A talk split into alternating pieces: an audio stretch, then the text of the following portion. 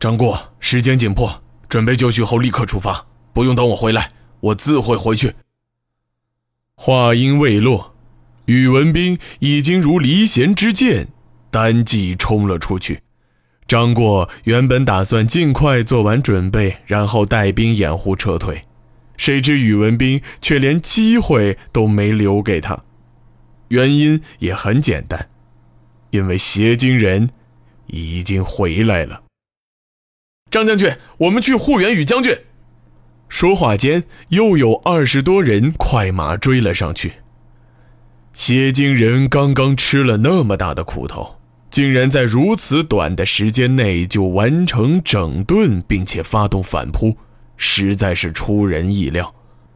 现在骠骑军已经没有当时偷袭的优势，只能码头对码头的搏杀，兵力显然是最大的劣势。只是宇文斌和他身后那些身经百战、勇猛无比的骑士，却似乎并不在意。宇文斌领在队伍的最前面，还在不断的加速。面对数以千计的邪精铁骑，没有丝毫畏惧。他就犹如那神臂弓射出的箭矢，电光火石之间，已经在敌军的阵型中刺出了一个巨大的窟窿。邪精人并不缺乏胆色，战斗力在牧区也是数一数二。但宇文斌的长枪实在是犀利的难以抵挡，骠骑军依靠几十人组成的突击阵型，竟在杀入敌阵、砍落无数人头之后，又利用敌军前后军阵发生的片刻拥堵，再次拼杀出来。谢金军原本企图包围这一小队骠骑军，但碍于湖边空间狭小。而邪精人的兵马又过于庞大，中间遭遇一阵猛攻之后，前后队伍全都拥挤到一起，两侧的兵马受到牵制，根本无法形成有效包围，因此只能眼睁睁地看着敌军攻城身退。恼羞成怒的斜金军。刚刚站稳脚跟，再次发动追击，竟万没有想到，仅仅跑出去数百尺不到的西国军队，竟然又再一次杀了回来。这是骠骑军十分经典的作战方法。宇文斌利用湖边至山脚下狭小的空间进行反复迂回攻击，只要敌军无法解决混乱的局面。骠骑军就可以利用弓弩及反复的冲击，让敌军没有丝毫还手之力。不过，骠骑军人数上的劣势，终于在几轮冲杀之后完全体现出来。折损过半的部队已经无法再次发动冲击，而此刻终于缓过劲儿来的邪精人早已气急败坏。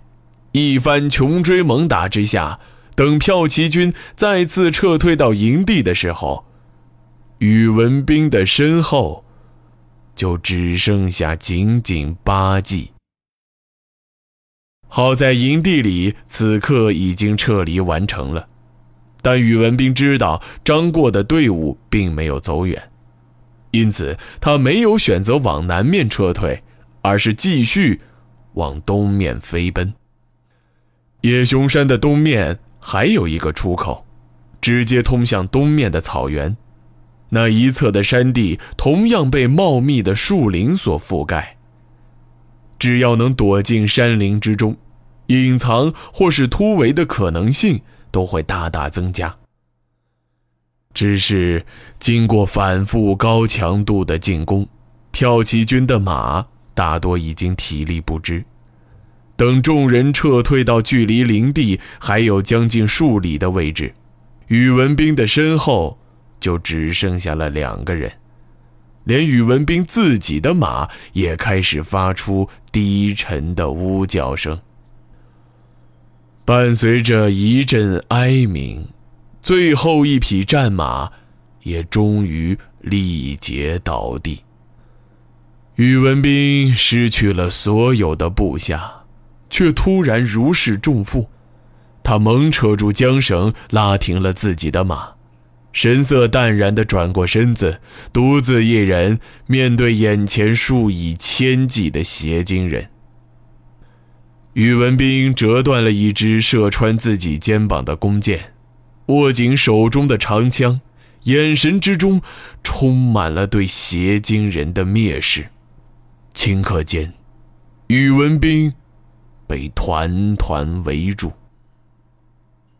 只是围住之后，邪精人却突然没了动静。你们这些狐犬，难道连拔刀都不会了吗？说话间，宇文斌突然举起长矛，猛地朝西面方向的敌阵冲杀过去。不过，他虽然硬是将几个胡人挑下了马，但体力已经严重透支的宇文斌，终于在邪精骑兵的冲撞下坠落到地上，连他的坐骑也立刻被砍去了脑袋。邪精人的包围圈变得越来越小，却依然只围不打。等圈子足够小的时候，终于有邪精人跳下马，似乎是打算要生擒他。宇文斌依然手持长矛，将最初冲上来的几个邪精人全都刺翻在地。与此同时，随着作战次数的增加，宇文斌身上的伤也变得越来越多。终于。宇文斌手中的长矛断成两段，他自己也因为剧烈的疼痛而单膝跪在地上，他大口喘着粗气，口鼻之中皆是鲜血。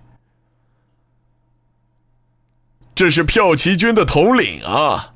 没想到我耶律狄烈今天竟然能抓到骠骑军的统领，这可是天大的功劳啊！说话的人出现在队伍的最前面。此人戴着一个暗红色的兜帽，身上穿着镶有金边的青色战衣，体态硕大，稍显得肥胖，似乎是邪精皇族之人。他上下打量着已经伤痕累累的宇文斌，眉宇之间尽显喜悦的神色。谁能抓到活的？本王赏他五十两黄金。正在男子左顾右盼、兴高采烈之时，突然从东面的林地中传来一阵惊天动地的号角声，接踵而来的是震耳欲聋的马蹄声，声势之大，整片树林的上空都已经被四散奔逃的飞鸟所完全笼罩。顷刻间，大量兵马从树林中奔涌而出。这支部队的旗帜上镶有月亮和雄鹰的印记，这也是邪精军队的标识。这个标识所代表的身份，正是十阵中最尊贵也是最精锐的一支王族军队——王下一阵。穿着青色战衣的男子显然有一些惊慌失措，他手下的军队也渐渐散开对宇文斌的包围，并向靠近西面的一侧退去。新出现的邪精军逐渐汇聚成两队人马，并将原来那支邪精人的队伍切成三份，而青衣男子及身后为数不多的几个随从，此刻已经被完全隔离起来。你们愣着做什么？快杀出去啊！就在这个时候，林子的方向又传来了一阵奇特的号角声。青衣男子突然脸色大变，他立刻朝声音传来的方向看去，脸上充满着惊惧的神色。